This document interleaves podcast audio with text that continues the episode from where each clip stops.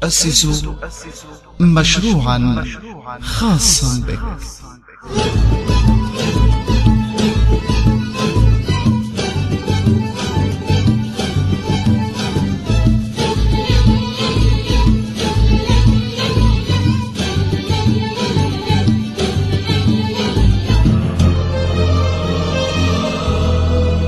كيف تؤسس مشروعا خاصا بك؟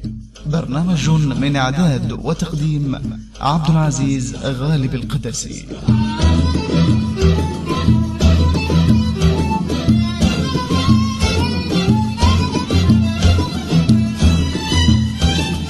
هذه الحلقة من تسجيل ومونتاج عبد العزيز غالب القدسي.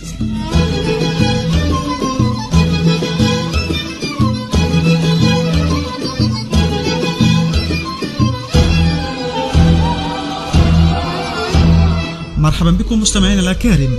إلى هذه الحلقة الجديدة من هذا البرنامج.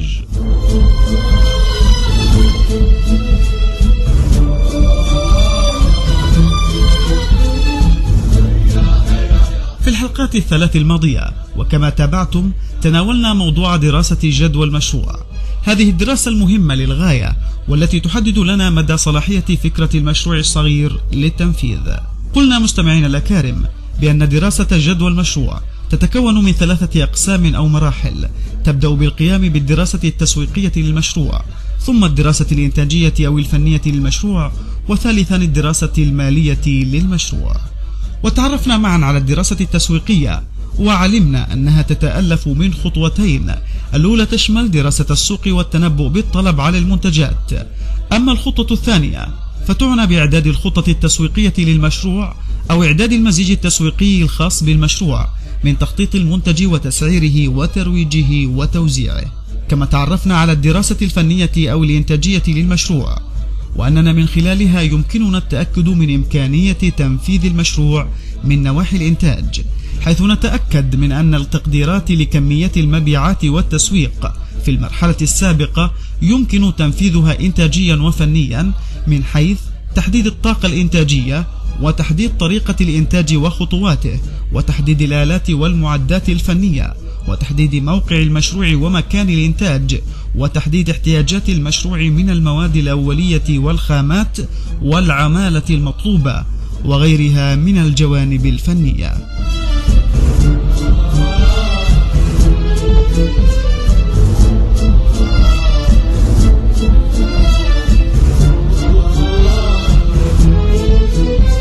في هذه الحلقة سنتعرف مستمعين الأكارم على الدراسة المالية للمشروع أو الخطة المالية للمشروع. فأهلا ومرحبا بكم. أعلام الرجال صناع الحياة أقمار الليالي منار الهداة. أزالوا سباتي وصاروا بذاتي نشيد الحياة. وصاروا بذاتي نشيد الحياة. تركنا الهوانا وعادت قوانا بعزم الأبات. وعادت قوانا بعزم الأبات. آه يا من تسامى وخلى المنام. جرى العمر يمضي ورا من صراما. جرى العمر يمضي ورا من صراما. آه. أعلام الرجال صناع الحياة. أزالوا سباتي وصاروا بذاتي نشيد الحياة. وصاروا بذاتي نشيد الحياة. تركنا الهوانا وعادت قوانا بعزم الأبات. وعادت قوانا بعزم الأبات. مستمعينا الأكارم من الدراسة التسويقية والدراسة الفنية للمشروع تبين أن لكل مشروع تكاليف وعوائد تتحقق بعد تنفيذ المشروع. لذلك عزيزنا المستمع فإن الدراسة المالية للمشروع تساعدك في تحديد مبلغ المال الذي يلزمك لتأسيس مشروعك بتقدير تكاليف إنشائه حتى تتمكن من توفير الأموال اللازمة لتغطية هذه التكاليف وتحديد مصادرها.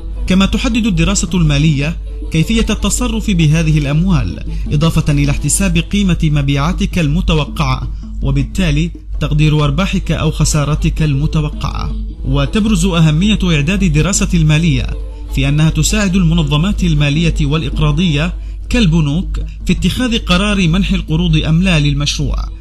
بل إن دراسة جدوى المشروع هي من أهم متطلبات الحصول على قرض مالي لتأسيس مشروع صغير من الجهات المالية الداعمة للمشاريع الصغيرة.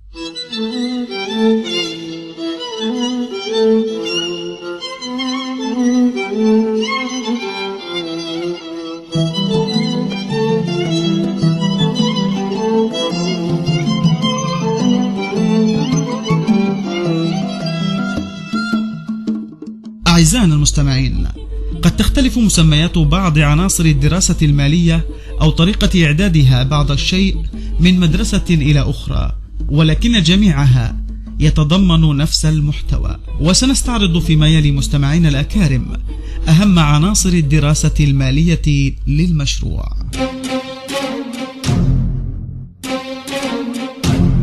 أولا تكاليف المشروع الكلية.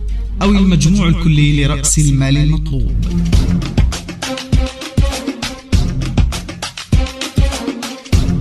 مستمعينا الأكارم تتكون تكاليف المشروع الكلية أو رأس المال اللازم للمشروع من ثلاثة عناصر هي مصاريف قبل تشغيل المشروع والأصول الثابتة للمشروع والتكاليف التشغيلية للمشروع. فبالنسبة للمصاريف قبل تشغيل المشروع فهي المبالغ اللازمة التي يدفعها مالك المشروع قبل تشغيل المشروع لضمان استمرار العمل فيه. وتدفع هذه التكاليف عادة مرة واحدة ولا تسترد. وتشمل المصاريف الخاصة برسوم تسجيل المشروع وترخيصه لدى الجهات الحكومية ورسوم توصيل الماء ورسوم توصيل الكهرباء ورسوم توصيل الهاتف للمشروع ومصاريف المواصلات ورسوم إعداد وتحضير دراسة الجدوى وتدريب العاملين ومصاريف أخرى قبل التشغيل. أما بالنسبة لتكاليف الأصول الثابتة للمشروع فالأصول الثابتة هي الممتلكات الخاصة بالمشروع والتي يستخدمها لمزاولة نشاطه وليس لأغراض إعادة بيعها بحالتها وتستخدم في العادة لعدة دورات إنتاجية.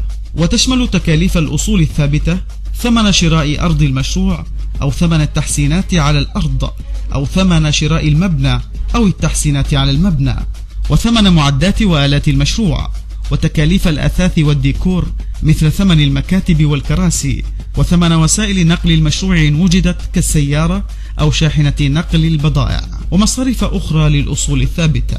أما بالنسبة للتكاليف التشغيلية للمشروع والخاصة بدورة إنتاجية فهي التكاليف التشغيلية الناتجة عن عملية الإنتاج وتحسب إما للدورة الإنتاجية أو لفترة زمنية معينة وتقسم إلى قسمين تكاليف تشغيلية ثابتة وتكاليف تشغيلية متغيرة. فبالنسبة للتكاليف التشغيلية الثابتة فهي تلك التي لا تتغير بتغير حجم الإنتاج إذا زاد أو نقص خلال مدة زمنية محددة مثل راتب مدير المشروع وإيجار مبنى المشروع ورواتب الموظفين وتكاليف صيانة الآلات والقرطاسية وتكاليف الدعاية والإعلان وتكاليف أخرى. أما التكاليف التشغيلية المتغيرة فنعني بها التكاليف المتغيرة بحسب الإنتاج. فبزيادة حجم الإنتاج تزيد التكاليف التشغيلية المتغيرة والعكس صحيح. مثل تكاليف مواد الخام الداخلة في الإنتاج وأجور العمال بحسب الورديات والوحدات المنتجة. وتكاليف فواتير الماء والكهرباء والهاتف وأجور نقل البضاعة وتكاليف أخرى.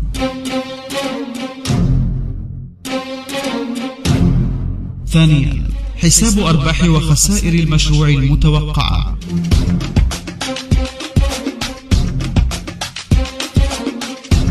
حساب الأرباح والخسائر عزيزنا المستمع هو قائمة تبين حصيلة العمليات التجارية في فترة محاسبية واحدة.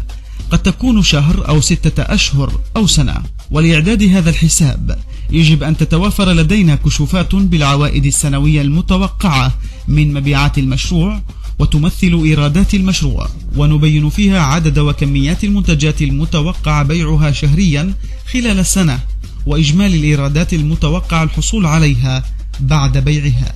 كما يجب أن تتوفر لدينا كشوفات بإجمالي المصروفات السنوية المتوقعة للمشروع.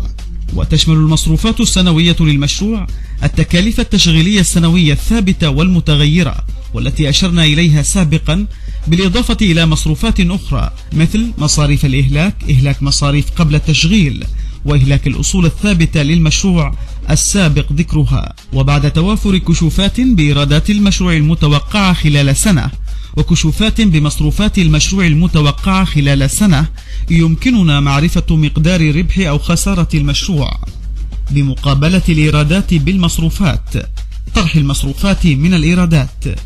فإن زادت الإيرادات على المصروفات يكون المشروع قد حقق ربحا. وإن زادت مصروفات المشروع عن إيراداته يكون المشروع قد حقق خسارة.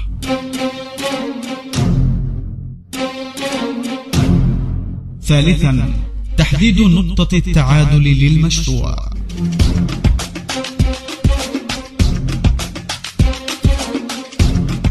يجب أن تحدد الدراسة المالية عزيزنا المستمع نقطة التعادل الخاصة بالمشروع. ونقصد بنقطة تعادل المشروع مستوى الإنتاج الذي لا يحقق عنده المشروع ربحا أو خسارة. أي أن مجموع العوائد تساوي مجموع المصاريف. فإذا زاد الإنتاج عن هذا الحد أو المستوى فسيحقق المشروع ربحا وإذا نقص عنه ستقع خسارة. وتعتبر نقطة التعادل من أساليب التقييم الجيدة فهي تعطي الفرصة لتقييم حجم الإنتاج الذي عنده لا يحقق المشروع ربحا أو خسارة. وتحديد ما إذا كان واقعي في ظل حجم السوق المتوافر.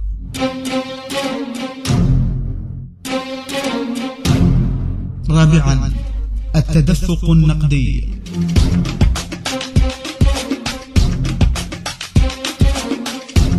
كما يجب أن تحوي الدراسة المالية قائمة بالتدفق النقدي للمشروع فكثير من المشاريع عزيزنا المستمع تفشل مع أنها تحقق أرباحا ويرجع ذلك إلى نقص السيولة وعدم إدارة الأموال النقدية بشكل جيد. فقائمة التدفق النقدي تساعدنا على توقعات النقد الداخل إلى الصندوق خزينة المشروع والنقد المنصرف منه. فما هو حجم التدفقات النقدية الداخلة للمشروع شهريا من المبيعات وغيرها؟ وما هو حجم التدفقات النقدية الخارجة من المشروع لسداد قيمة المشتريات وغيرها؟ وهل يدل الفرق بين البندين السابقين على عجز يحتاج تمويل أو عجز يدل على خسارة؟ هل يدل الفرق بين نفس البندين على فائض يعبر عن أرباح؟ إن إعداد قائمة التدفق النقدي أداة تسهل إدارة الأموال النقدية. والمهم هنا هو النقد وليس العوائد كما كان في حساب الأرباح والخسائر السابق ذكره. فنحسب في هذه القائمة النقد الداخل ونطرح منه النقد المنصرف حتى نصل إلى رصيد أول المدة للفترة التي تليها شهريا أو سنويا. ومن فوائد هذه القائمة عزيزنا المستمع أنها تعرفنا على قدرة المشروع في تسديد القروض التي عليه بوقتها وكذا التخطيط للدفعات النقدية الكبيرة مثل شراء الآلات والمعدات وكذا معرفة قدرة المشروع على تسديد الالتزامات ومفاوضة الموردين عند شراء مواد خام للمشروع أو غيرها من المستلزمات.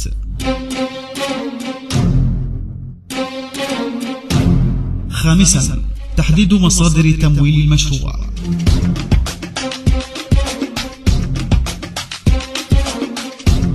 كما يجب عزيزنا المستمع أن تحدد الدراسة المالية مصادر تمويل المشروع وذلك بتحديد رأس مال المشروع وتحديد مقدار مساهمة صاحب المشروع من رأس المال. هل سيدفعه كاملا أم سيضطر للاقتراض؟ ما هو حجم القروض الطويلة لأكثر من سنة؟ وما هو حجم القروض القصيرة لعدة شهور؟ من سيقوم بعملية الإقراض؟ وهل هناك بدائل لعملية الإقراض؟ هل يمكن الاستعاضة عن القروض بطرق أخرى مثل الدخول في شراكة؟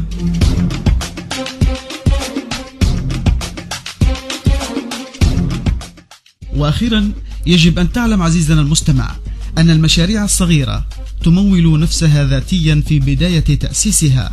وفي مرحلة التوسع تعتمد على مصادر مالية متعددة. أهمها الاعتماد على المصادر الخارجية كالاقتراض من البنوك والائتمان التجاري. لكن نجاحها في ذلك يتوقف على نجاح أصحاب المشاريع الصغيرة في إدارة المسائل المالية لمشروعاتهم بما يضمن لهم تحقيق ربح معقول وتجنب خسائر يمكن أن تؤدي إلى فشل مشاريعهم. وهذا العمل يتطلب من أصحاب المشاريع الصغيرة معرفة أسس إعداد الكشوفات والحسابات المالية.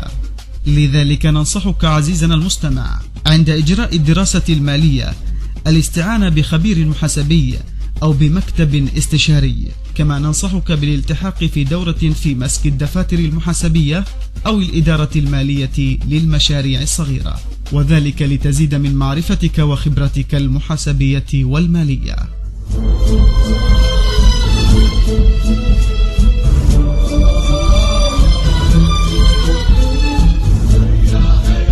عزيزنا المستمع عزيزتنا المستمعة تعرفنا في هذه الحلقة على الدراسة المالية للمشروع والعناصر الرئيسية المكونة لها. في الحلقة القادمة أنتم على موعد مع موضوع جديد يكون دليلكم للبدء بمشروع صغير. فإلى ذلكم الحين. دمتم في رعاية الله وحفظه.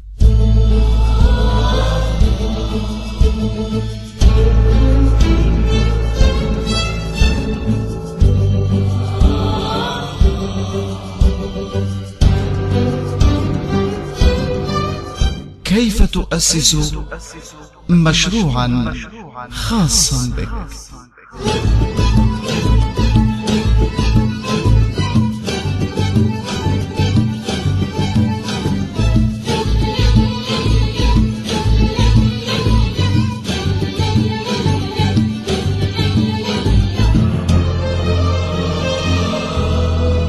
كيف تؤسس مشروعا خاصا بك؟ برنامج من إعداد وتقديم عبد العزيز غالب القدسي.